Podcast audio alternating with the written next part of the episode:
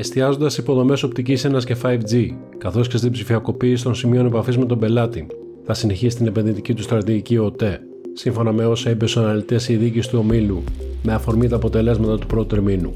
Οι επενδύσεις του ΟΤΕ για το 2023 αναμένεται να παραμείνουν σταθερές, περίπου στα 640 εκατομμύρια ευρώ. Επιπλέον θα συνεχίσει να αναπτύσσει τις νέες υπηρεσίες που σχετίζονται με τεχνολογία, PayZ, Box, Cosmote Insurance και ω κύριο System Integrator για τις επιχειρήσεις και το δημόσιο τομέα σε Ελλάδα και Ευρώπη, αναμένει συνεχή ανάπτυξη των δραστηριοτήτων του στον τομέα του ICT τα επόμενα τρίμηνα. Εγκαινιάστηκαν τα νέα γραφεία του Ευρωπαϊκού Κέντρου Ικανοτήτων Κυβερνοασφάλειας στις εγκαταστάσεις του Πολυτεχνείου του Βουκουρεστίου. Το κέντρο αποσκοπεί στη στήριξη της καινοτομίας και της βιομηχανικής πολιτικής επί του συγκεκριμένου τομέα, καθώς και στην ανάπτυξη και το συντονισμό των σχετικών έργων της Ευρωπαϊκής Ένωσης. Μεταξύ άλλων, θα εγκρίνει προγράμματα εργασίας και θα διαχειρίζεται έργα κυβερνοασφάλεια στο πλαίσιο των προγραμμάτων Ψηφιακή Ευρώπη και Ορίζον Ευρώπη, θα διαχειρίζεται έργα σχετικά με τα κέντρα επιχειρήσεων ασφάλειας στο πλαίσιο της πρότασης Επιτροπής για τη δημιουργία μιας Ευρωπαϊκής Κυβερνοασπίδα και θα συνεργάζεται με ένα δίκτυο εθνικών κέντρων συντονισμού με στόχο την οικοδόμηση ενός οικοσυστήματος καινοτόμου και ανταγωνιστικής κυβερνοασφάλειας.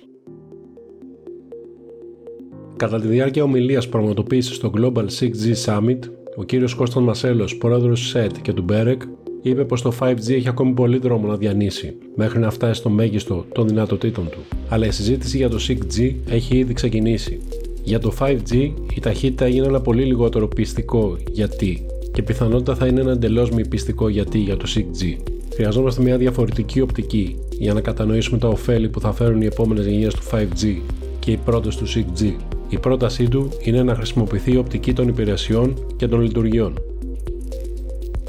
Η Endersoft με ανακοίνωσή της γνωστοποίησε ότι υπέγραψε ιδιωτικό συμφωνητικό για την απόκτηση πλειοψηφικού ποσοστού 62% στην εταιρεία Smart CV. Η συμμετοχή πραγματοποιήθηκε με συνδυασμό εξαγοράς μεριδίων και αύξηση κεφαλαίου. Η Smart CV, όπως αναφέρει σχετική ανακοίνωση, είναι μια ταχαίως αναπτυσσόμενη εταιρεία στον τομέα του Applicant Tracking Software. Η εξαγορά εντάσσεται στο πλαίσιο της συνολικής στρατηγικής της Endersoft για δυναμική είσοδο στην αγορά λογισμικού μισθοδοσίας και διαχείριση ανθρώπινων πόρων με διαφοροποιημένο μείγμα προϊόντων.